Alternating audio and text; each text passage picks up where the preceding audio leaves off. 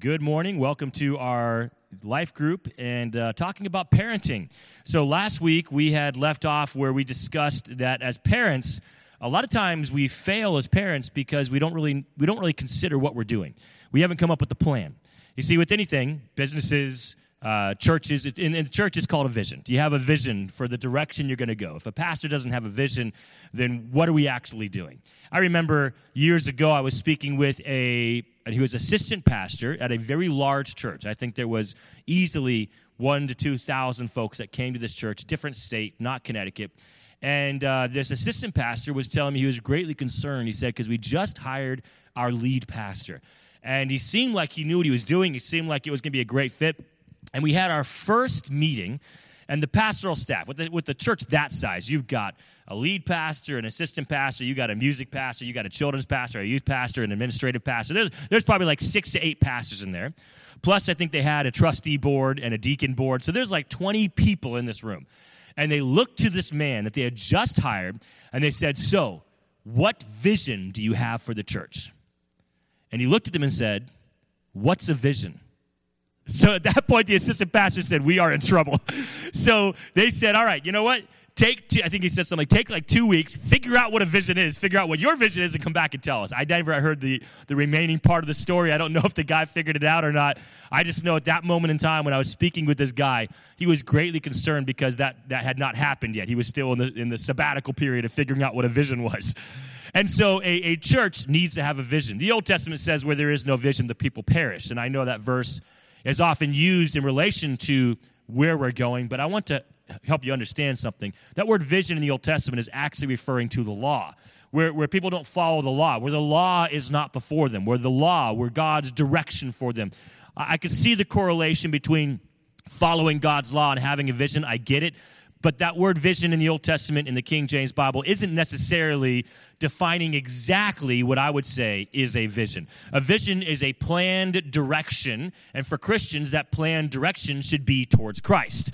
And the best way to receive a vision is not to feel one out or to hope for great things and then make a vision out of all your hopes and dreams. The best way for a Christian to receive a vision is to go to God and say, God, what is your plan for my life? Because I want that to be my plan for my life, and then I will work towards that plan. A company, secular, would be, they would call it a business plan, a business model. Without a business plan, what are we doing? Do we have a direction for where we're going? Do we have a direction for growth? Are we modeling ourselves for growth, or are we actually, the way we're operating, are we hurting ourselves? And the more customers we have, it actually hurts our company, doesn't help us because we're not planning accordingly. For a family, we need a plan. Just like everything else and everyone else needs a plan for growth, so does a family. The thing is about a company could say, you know what, our business model, we're not modeled for growth. There are some contractors, plumbers, electricians, they literally have designed their company of one or two to not grow. They don't have no desire to.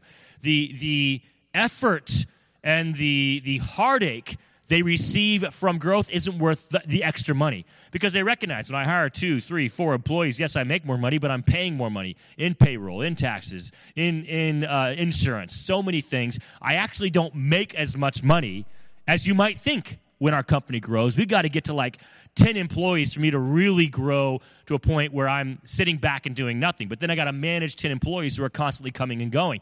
So I've known a lot of guys, manual labor, you might say, that don't want to grow and don't grow. Most companies, most businesses are modeled to growth and they want to. How about the family? You see, I think that sometimes we as parents, we have the mindset of that contractor and we say, I actually don't really want to grow. The heartache of growth and the efforts of growth is just worth more than the benefits to me. But here's the problem about family. Your family is going to grow whether you like it or not. You can't keep children young. You can't keep teenagers at the age of 4 years old. They are going to grow. So unlike the contractor, you don't have a choice. Your family is going to grow up and grow out. And if you keep having kids, it's going to grow out another direction. And so are you prepared for the inevitable growth that you cannot stop? In my opinion, in my experience, Most parents are not. Most parents have that mindset of I don't want to grow, and in my head I'm going to keep my oldest son, my oldest daughter, my firstborn, like I'm always going to see them as three, and they're like 18. You're still looking at them and acting like they're 3 years old. You're not modeled for growth. You didn't plan for growth. In your head, maybe some families, it's the baby of the family. And the last one is like, oh, you're always my little coochie coo. And the kid's like 15 years old now. He's no longer coochie coo, right? He's older. You got to deal with him older, treat him older, and plan for him growing even older past 15. Why do I believe this? Because when I see parents parenting their teenagers, I see them parenting them the same exact way they're parenting children. I see the same rules. I see the same methods. I see the same consequences. I see the same freedoms. None. I spoke with a young man, this is some time ago, he was a teenager, and we were talking. I didn't even ask him. It just came up. I think I asked him, hey, are you going to come to this youth activity? Something like that. And he said, no, probably not. My mom controls my life and won't let me do anything. Now, look, that's coming from a teenage boy who's a little jaded at that point in his life. I don't know the full truth of that statement, but I get where he's coming from. A lot of parents do just, and this boy was 17. And this 17-year-old boy feeling like he can't even go to a youth activity, I mean, that's pretty extreme, whether it's truly, fully, or just partially true. We need to understand that our children are growing up, and we need to model our families for growth, and we need to have a plan for successful growth. Because if you keep trying to take your child and stuffing him into that box of 5 years old when they're now 15, they're going to resent you. You're going to hurt them. You're going to traumatize them. And you most definitely will not be prepared for the day where they just blow that box up, break it completely, and say, look, Mom, Dad, the box is gone. I'm not going back in the box. And if you're going to keep treating me like this, then I'm gone as well. And they'll leave before their time. They'll check out. Even before they exit the home, they will check out because they feel like you're not helping them grow. The child feels like a child, and they want to start feeling like a man. She wants to start feeling like a woman, but the parents won't let them grow. Definitely won't let them go. Do you have a plan? Your family they are going to grow. You can't stop that. It's the way God designed it. Do you have a plan for as they grow up, they also grow stronger. They grow towards success. And a plan to help them go out successfully, so that when they go out, they always know they can return. They always know that family is a place that loves them. Family is a place that supports them, not enables them, not the same thing. You're not going to enable their sin, but you support their success. They know that because as they grew, they saw you adapt. Because that, before we continue on, that is the basic foundation for a family plan of growth. Willing to adapt. I was speaking with someone not long ago, and they were telling me of a particular ministry, a Christian school, actually. A lot of Christian schools have done really well lately. The public school system has not been a good fit for a lot of families, the pandemic and the choices through the pandemic, and a lot of Christian families, and even secular. I've had a lot of families that don't even go to church coming and checking out our school. We have another family touring next week. I don't even think that they go to church anywhere. They need something different for their kids. So the Christian schools are being infused with a bunch of kids. This is across the state. This is across the country. I speak with a lot of principals. I speak with a lot of ministry leaders. I was talking with someone who was a part of a Christian school, and they said, yeah, so the Christian school at our church is really growing, and it's really exciting to see. It's like it's doubled in size. I said, well, that's great. I'm always happy to hear when Christian schools do well. I said, but here's the catch. Growing kind of just comes naturally, especially after the pandemic, with people just looking for places to go. They'll try anything. I said, that's not so hard to grow. You know, it's really hard, I told this person, it's really hard to maintain the growth in a healthy, successful way. A lot of churches, they grow rapidly because God's doing an amazing thing. There's revival in people's hearts. They're looking for answers. And so they'll try any church, and they'll go to this church, and the church sees an infusion and influx because a church closed, a church split. People are seeking something. And so they get a bunch of people, and they think, wow, like we're doing great. This is amazing. We're looking forward to seeing God do amazing things here. My question to you immediately is, hey, praise the Lord that more souls are being exposed to truth at your congregation of believers. Now, what's your plan to keep them healthy, to keep them fed, to keep them successful? Well, we'll just do what we've always done. Well, that can't work because what you did before was 50 people. Now you got 200 people. You can't do what you've always done. A church needs to operate different. You don't change your truth. You don't change necessarily the style of what you do. But with 200 people, I can most definitely tell you one thing you'll probably do differently. You'll probably have more Bible studies. You need to. You need to have more life groups at 200 people than you did at 50. You probably didn't have any life groups at 50. Your life group was your main service. That was your Bible study. That was your life group. Now at 200, now at 2,000, you're going to have multiple opportunities, multiple ministries, multiple Bible studies you never had before. Why? You're growing with the people. But a leader who says, no, it worked before, it's going to keep working, we're going to do the same thing, you're going to find that the growth you had will diminish and go back down, because people will say, well, if you're not willing to adapt to the needs of this many people, we'll go somewhere that is. Same with the company.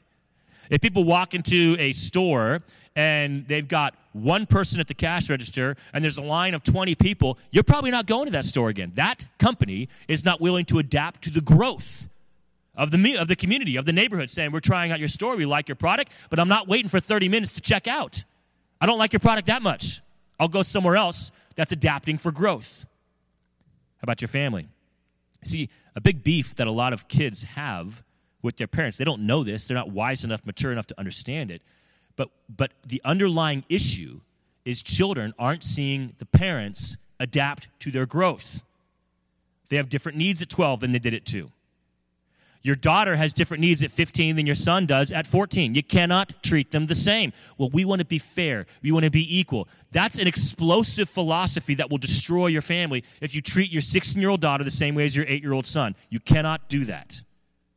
Your 18-year-old daughter, your 16-year-old daughter, your 14-year-old son are unique individuals. You need to be just in the consequences for wrong. You need to be wise in what you allow your children, but don't tell your 16-year-old daughter, no, you can't go to your friend's birthday. Why not? Because we don't let your 8-year-old brother go to his friend's birthday.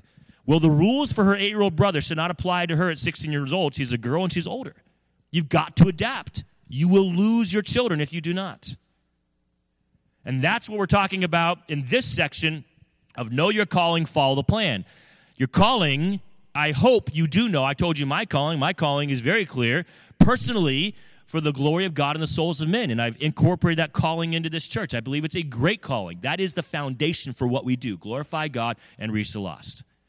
When it comes to my family, my calling is to raise my children towards success. Now, that calling could be a Christian's calling, an unbeliever's calling. But for me, as a pastor, as a Christian, raising my children towards success, I am trying to achieve in my children the same desire in my own heart of glorifying God. I am trying to achieve in my children the same desire that is in my heart to reach the lost. So when I say raising my children for success, I don't mean so they'll be rich. I don't mean so that they'll be happy. Happiness, continual happiness is unattainable. You can't have that this side of heaven. Success for me is my kids knowing God, loving God, following God, serving God.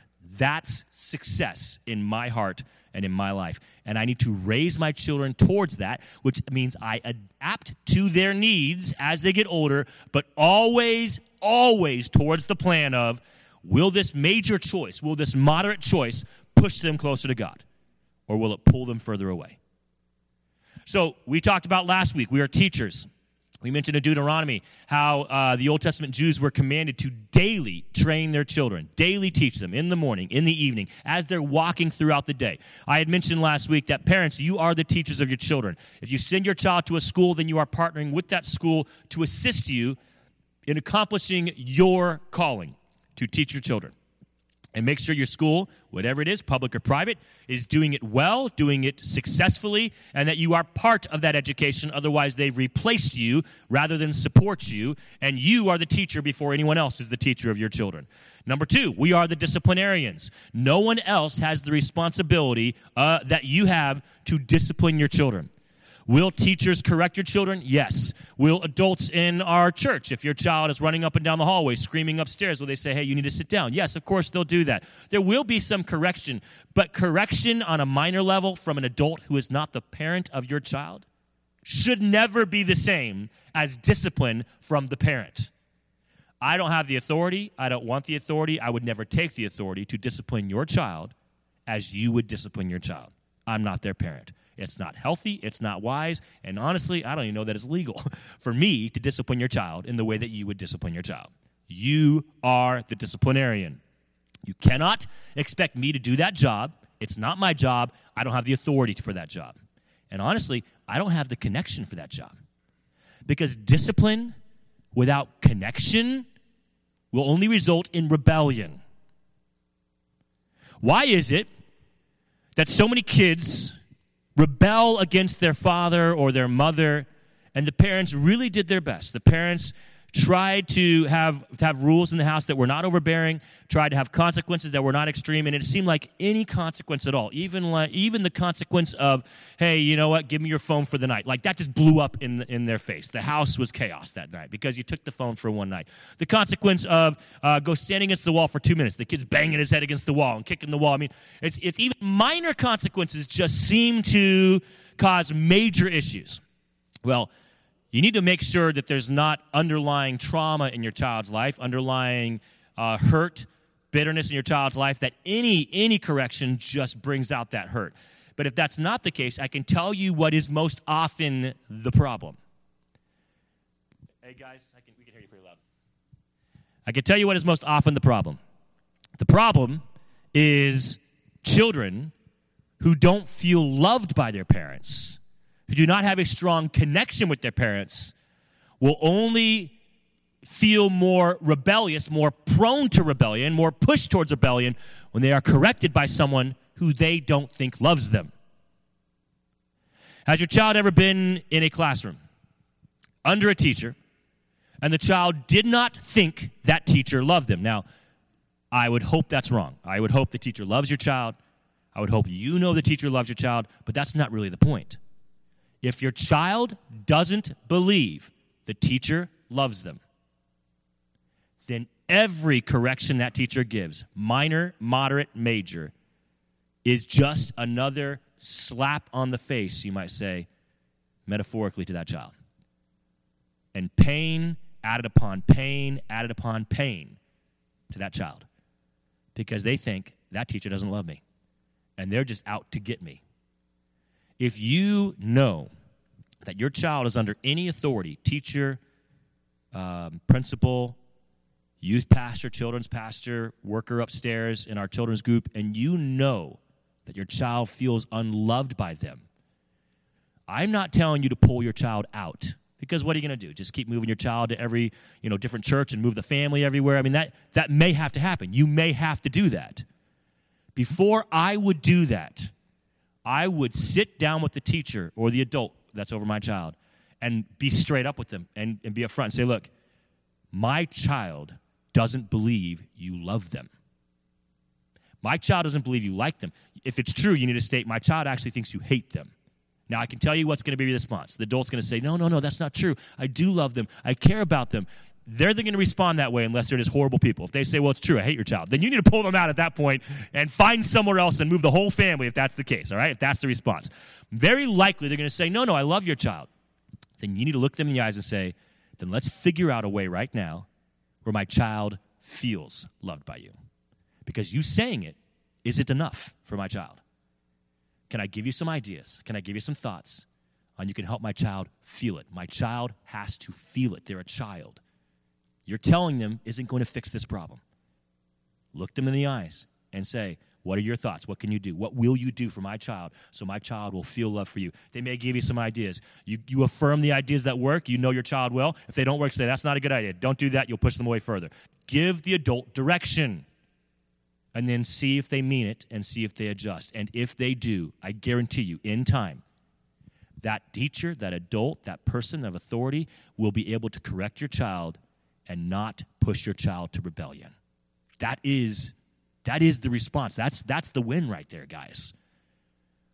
But now let's talk about the home. Because some of you grew up in a home with a dad that you knew that he loved you. You did not feel that he loved you. And when you don't feel loved by your dad, the knowledge is not enough. And so when your dad corrected you, you got literally scared. It wasn't a healthy respect. It was an unhealthy fear that your dad would actually hit you, hurt you, scream at you, traumatize you. That is not how a child should be raised. So if a child is feeling unloved by their dad, any correction of that dad, even good correction, correction that other men and women would say, yes, that needs to be done. Your child needs to be corrected. Like if you needed it, you know, we affirm your correction, Dad. You're doing a good job. That child is not going to respond well because the child does not feel loved. Same with the mom. If the mom is too busy, if the mom has more children in the home than most, you know, more than two, and she's just spreading herself thin throughout the children, she loves them equally, she's doing her best, but between her job, between her husband, between her children, more than, you know, multiple children, and everything else that needs to be done, it's just hard for her to connect with her children. You know, in my experience, I'm going to clarify experience because I can't say this is truth. In my experience, moms don't need to connect with sons on the same level. Sons, the way God designed the hearts of a son towards their mother is just a unique relationship. And in my experience, sons, they give their moms a lot of passes. Like, I know you're busy, Mom. I know you love me. And the son usually understands more. For whatever reason, the way that God designed our hearts and our brains as young boys towards our moms, we kind of have a compassion towards our moms, just a natural one. Like, you gotta really mess that up for a son to not see that, yeah, Mom, I get it. I know you love me. It's okay. It's not that big of a deal. Not so much the case with your daughters. Not always. Again, it's experience only. But in my experience, daughters don't seem to give their moms the pass nearly as often as sons seem to give their moms. And so, moms, you're going to find that your lack of connection isn't going to be so easy with your daughters, in my opinion, as it is with your sons. In my opinion, moms, you could treat the son and the daughter the same, and you're going to feel completely connected with the son, and the daughter's like, I don't even know her. I don't know if she knows me. You're going to have to adapt, because a good business plan adapts. Why did so many companies fold during the pandemic? Well, I mean, the government's mandates didn't help, right? But some companies came out stronger and better. Why? Because they adapted. Why did some churches close and they still haven't opened it back up? They didn't adapt. Because of fear? Because of indecisiveness? Whatever reason, they did not adapt and they're not doing well. The churches, the schools, private schools, the companies, non-government companies that have thrived are the ones who adapted. So, Mom, if what I'm telling you is true for your family and you're not feeling the connection with your daughter like you do with your son, adapt. Stop treating your daughter like your son. Make a more effort, make a bigger effort, more concerted effort to connect with your daughter. And recognize she's not two anymore, unless she is two, right? Recognize she's not young anymore. And grow with your daughter and let your daughter grow with you. Have conversations you never had before. Take her places you never took her before. Buy her things you never bought her before. Encourage her in ways you never encouraged her before. Give her opportunities you never gave her before. Watch her grow. So, parents are the disciplinarians, and if you are disciplining your child and it's not working, then I can tell you most likely your problem is one with a lack of connection. If you're disciplining your child and they are becoming more rebellious, connect with them deeper. Because here is the issue. Even if that's not the real problem, connecting with them deeper will show you what the real problem is. So it's a win-win. If the problem, they're being pushed towards rebellion through your discipline, is you're not connecting with them fixes the problem. If the problem is some trauma outside your home, some bitterness outside your family, connecting with them deeper will allow them to open up to you, find out that problem, fix it, and then the family goes in a healthier way. So connection is the right answer no matter what the issue is. Connect with them deeper before you continue disciplining and seeing them hurt.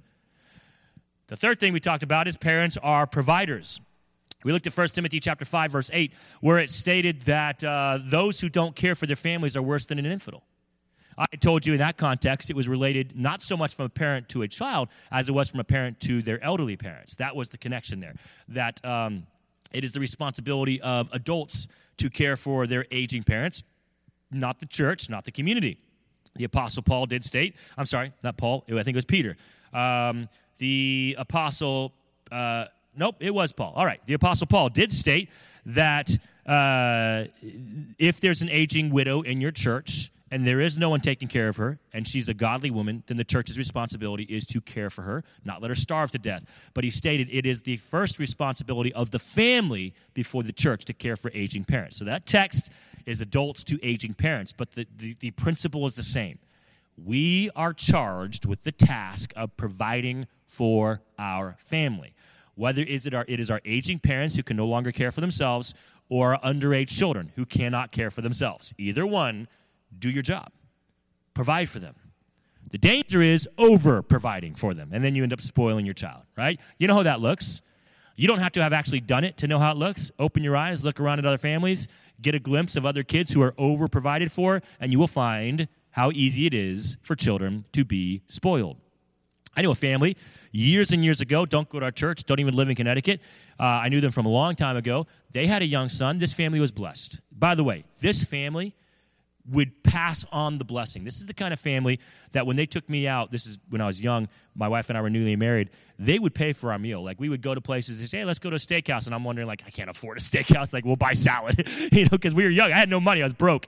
They would take us and buy us. They would buy our whole meal. And I would say, hey, you don't have to do that. And he'd say, I want to. And I say, I feel bad. And his response, the husband's response was, don't steal a blessing from me. God has blessed me, and I want to bless you in return. Let me do this. So I came to accept that. And they would take us out probably about once every 6 to 8 weeks. They would take my wife and I out to eat on a regular basis. It was really nice. Family was great. They did a lot with their money for good, to the church, to the community. But inevitably, they had a lot of money. They just had, both of them had really good jobs where one of them on their own with their job could have supported their family. They had two jobs like that. So there was lots of income. Their kids grew up in a family that had lots of income. And so the kids grew up only going to the best restaurants because the parents' taste was refined. I don't blame them. If I had that money, my taste would probably be refined as well. The problem was every time they went, their children also ate off of the adult menu, which is like the top quality of everything. The children got to a point where they wouldn't eat anything unless it was high-quality food. They didn't eat chicken nuggets. I'm not saying that's necessarily a bad thing. I'm just stating the fact. They would not. I remember I was the youth pastor at the time, and as the boy became into my youth group, I got a little concerned because we do things the kid wouldn't do. We would eat things the kid wouldn't eat. And I went to the parents and said, hey, are you concerned at all that you're setting your children, your son specifically, up for failure? And they said, what do you mean? How so? And because they're friends of mine, I can talk to them like this. I said, well, let me explain. Your child right now is living off of your income. What happens when your child is 19? Your child will have his own income. Your child will not be able to afford the lifestyle that you are training your child to enjoy. You have not trained your child on the other side that he inevitably will have to live with for some part of his life if ever he gets to where you are at financially. And they thought about it. Nothing changed. And guess what happened? Exactly what I said. The boy got older. The boy's tastes were very refined, and it was very hard for him to adapt to reality that at 19, I'm now like broke. I have no money, and I can't go out to eat because I'm not going to go to McDonald's, and I can't afford the place I want to go. And so this child, it affected the child. The parents were not planning ahead.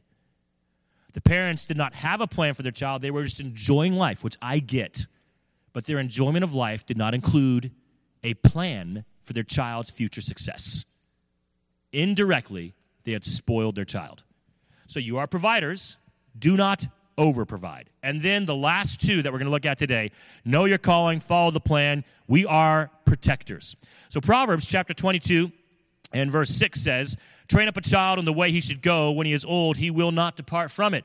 Obviously, we are protectors in the sense that we protect our children from physical harm, physical pain. That any parent understands that. That is the basic, you might say, innate desire and understanding of every new parent to protect their child. That's why you see when moms are holding their baby, they're holding them like this. And when someone else holds the baby, they kind of, hold them right? Watch their neck, watch their head.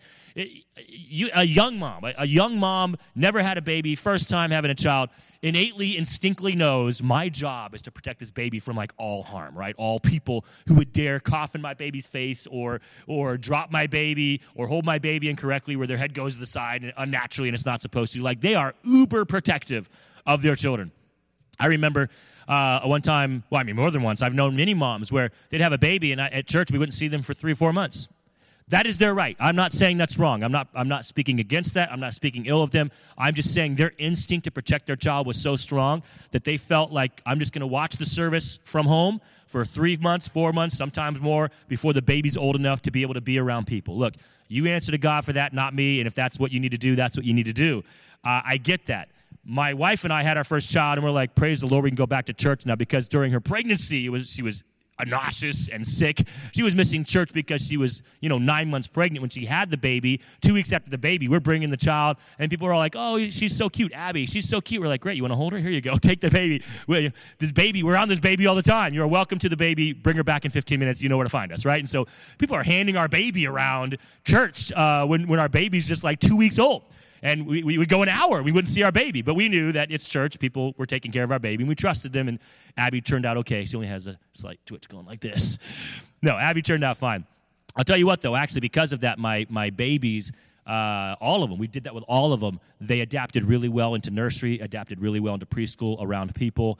Their personalities are different. Some are introverts, some are extroverts, some are shy, some are bold. But as far as being around people, did not cause them high anxiety, because from the time they were infants, like, everyone in church had a chance to hold them. So different philosophies, different styles. I do get the idea of protecting your child. What I want you to understand is your child is more harmed by ideas than they are actions. I'm not saying actions don't hurt your child. I'm not saying someone can't abuse your child. Another child couldn't push your child over. Your other child, the child's sibling doesn't throw a child at your child's head and hurt them. I get that these things are issues. And as parents, it's your job to, put padding on the sharp corner of your table, and to move furniture around when they're young until they're old enough to handle the furniture you've got. I get all of that. But we are so focused on the physical safety of our children that we forget how dangerous ideas are to our children. I read the news. I used to every day. I don't do it anymore every day. Most days I do. I've tried to limit the amount of news I read. It just kind of bothers me. But I do still keep in tune with the news. A few weeks ago, I was reading. I read it. I don't watch it. Watching it completely drives me crazy. I can't handle sitting there watching people say what they say. So when I read, I can skim. I can skip parts that just, I know, like, that's a lie. That's not true. Whatever. I can read the parts I want. I was reading about an interview that a man had with a newscaster. And this man was advocating for what is taught in public schools, specifically the LGBTQ lifestyle being taught in public schools. And I think even more specifically, transgender is becoming a big deal, where kids are allowed to choose their own pronouns, that they are allowed to basically bring clothes and change at school. And the issue is, I think a lot of issues, but the ones right now parents are concerned with is they don't know. I have a lot more issues than that. But these parents at public schools are saying, we at least want to know. We want to know what pronoun our child is using. We want to know what name they're using. And the public schools are saying, you don't have a right to know that.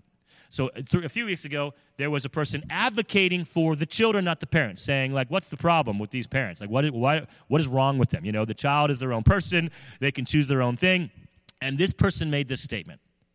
I don't know what schooling this person had to say this. It was a man. He's probably in his mid-30s, early 40s maybe. He said, ideas never hurt anyone. I know. I'm thinking, what planet are you living on?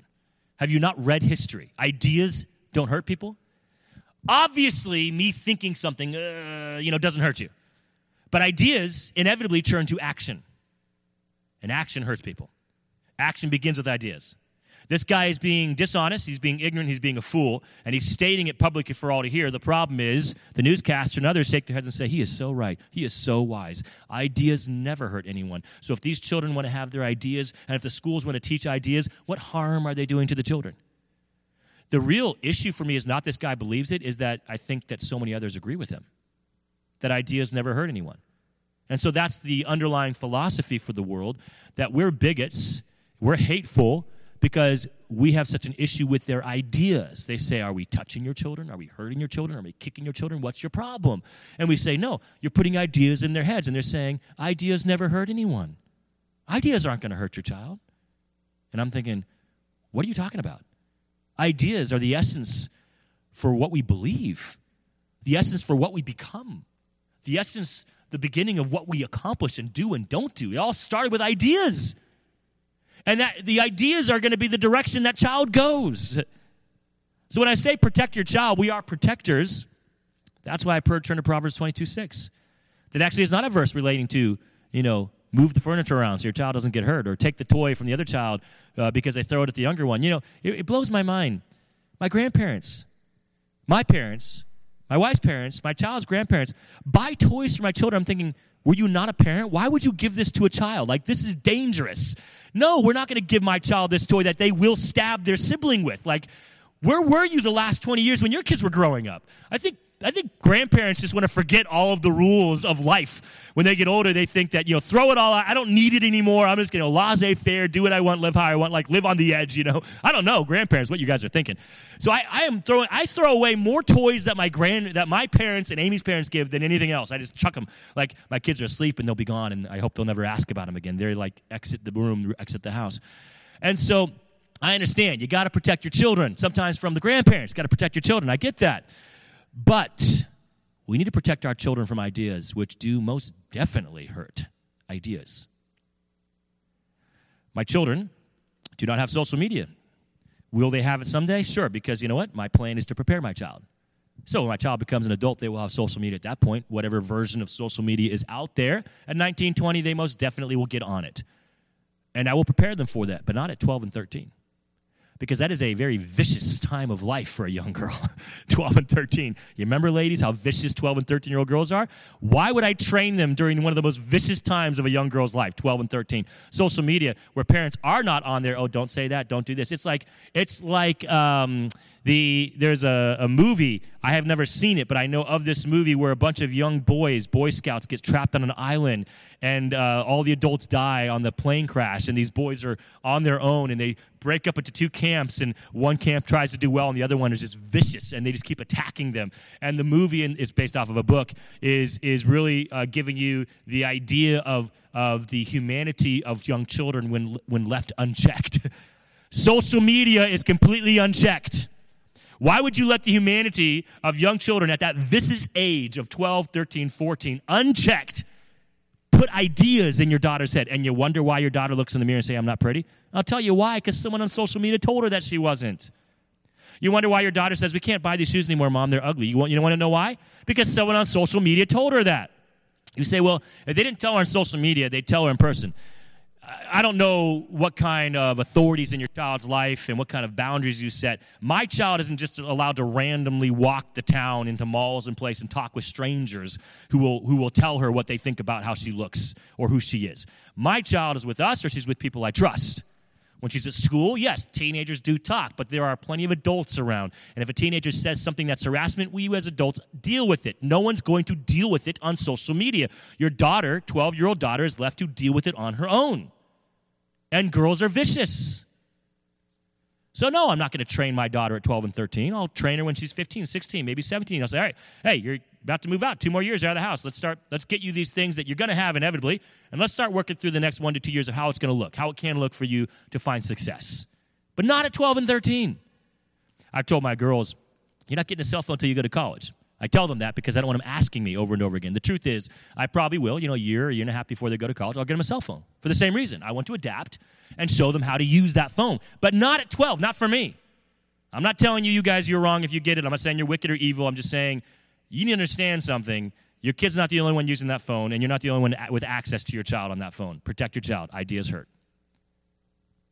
I can't tell you how many times I've had parents in my office with concerns and issues because of the ideas being passed back and forth on social media and text, group texts, with their children.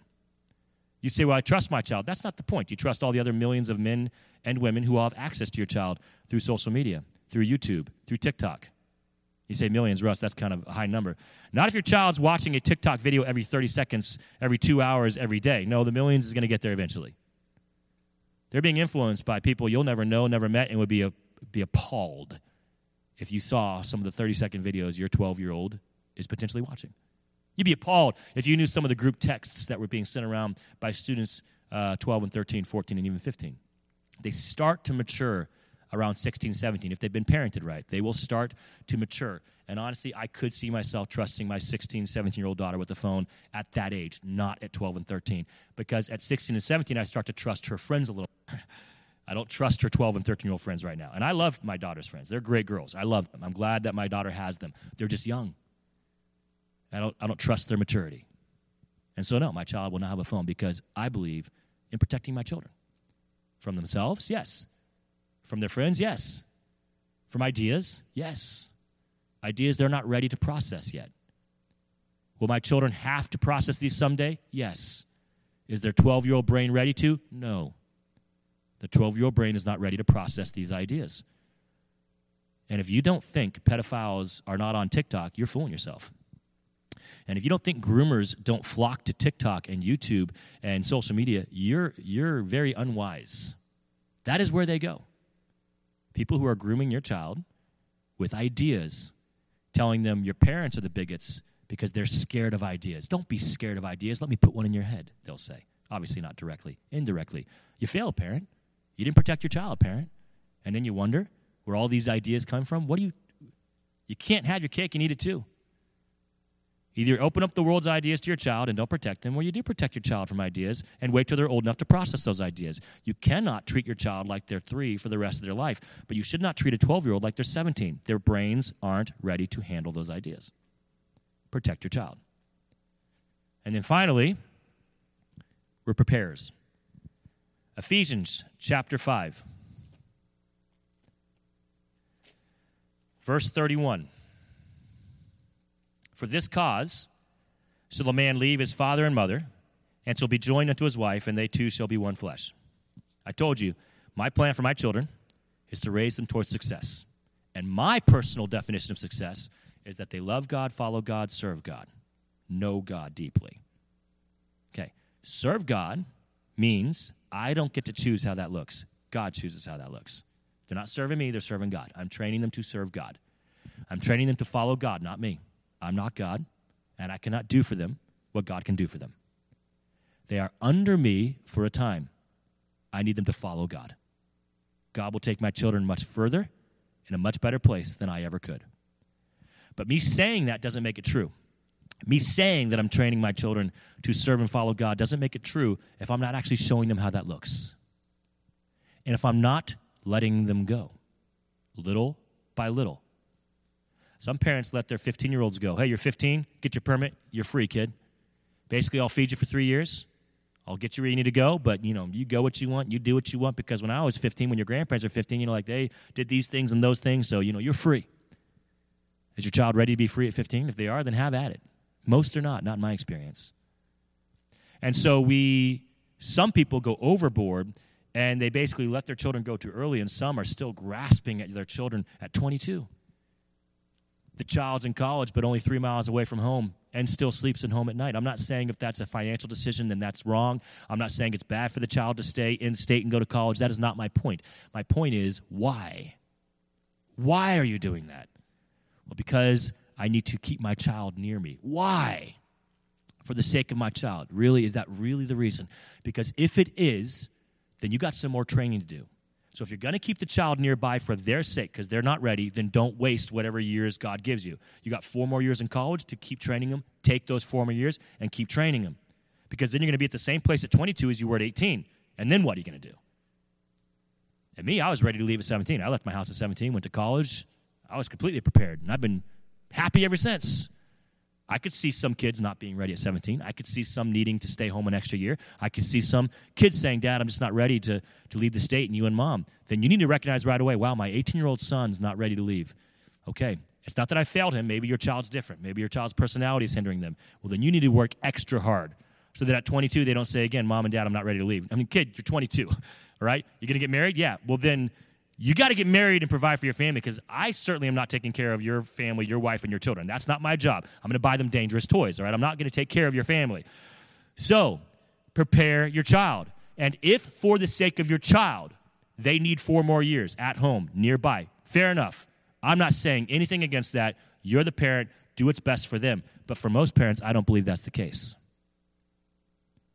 For most parents, I think they're keeping their children home, not for the sake of their kid, but for their sake. They can't let them go. I can't let you go yet, son. It'll break your mom's heart. You wouldn't want to break your mom's heart, would you? Now you are guilting them into staying because you and your spouse aren't ready to adapt again. You say, Russ, I'm sick of adapting. I get it. Parenting is adapting after adapting. That is all you will do. And then when your kids move out, you'll adapt once again. Because now it's just you and your spouse, and that takes a lot of adapting. You think that's easy? Try it. It's fun. I'm looking forward to it, but it is going to take some adapting. My wife maybe not looking so much forward to it. I personally am. I love my kids, but I'll love them when they're away too. So, and then your kids have your grandkids, and you're adapting once again. Life, once you start having kids, you will adapt till you're dead. So just accept that now. Because if you don't adapt, it will be your children and your grandchildren who will suffer. You must change. You must be willing to grow with them so they can grow out from your home. God's design for your child was to leave your house. Ephesians 5:31. That's God's rule. That's God's law. That's God's intent. You want to know the will of God for your child? The will of God for your child is to eventually leave your home. That's his will. Are you training your child for that will? And are you training yourself to accept that will before it happens so it doesn't smack you upside the face and hit you so hard you're not ready for it? From the moment all five of my children were babies, I knew, holding them in my arms. I already planned in my head. I already accepted the fact. My job is to get this baby to a successful adult, and I've got 18 years to do it. And if I need four more, and I could see, of my five children, I could see at least one that might need that extra 4 years. I could see that. I could see one of my children being close to home, not because I need them to. They need to. Well, I'm going to have 20 years, 22 with that child. But at 22, I've got to get them where they're successfully on their own. I cannot keep them forever. I don't want to. Most 3 to 4 of my children, I could see 18. I've got to be ready to send them off at 18 because they're going to be chomping at the bits to go at 18. Will I be ready for that? I am. I say I am. You can check with me in 5 years and see if that's still the case. But that's my plan. I have a plan. Do you have a plan? Are you working towards the plan? And then, what is your plan? Does it include God? Or is your plan your happiness? Let's pray. Father, I thank you for these parents in this room and these grandparents. I pray that we would actively work towards the success of our children and grandchildren, deciding biblically what that looks like, how we can help them, how we can prepare them, that our children may find spiritual, emotional, and physical success in their lives because of what we could do for them while they lived under our roof. In Jesus' name, amen.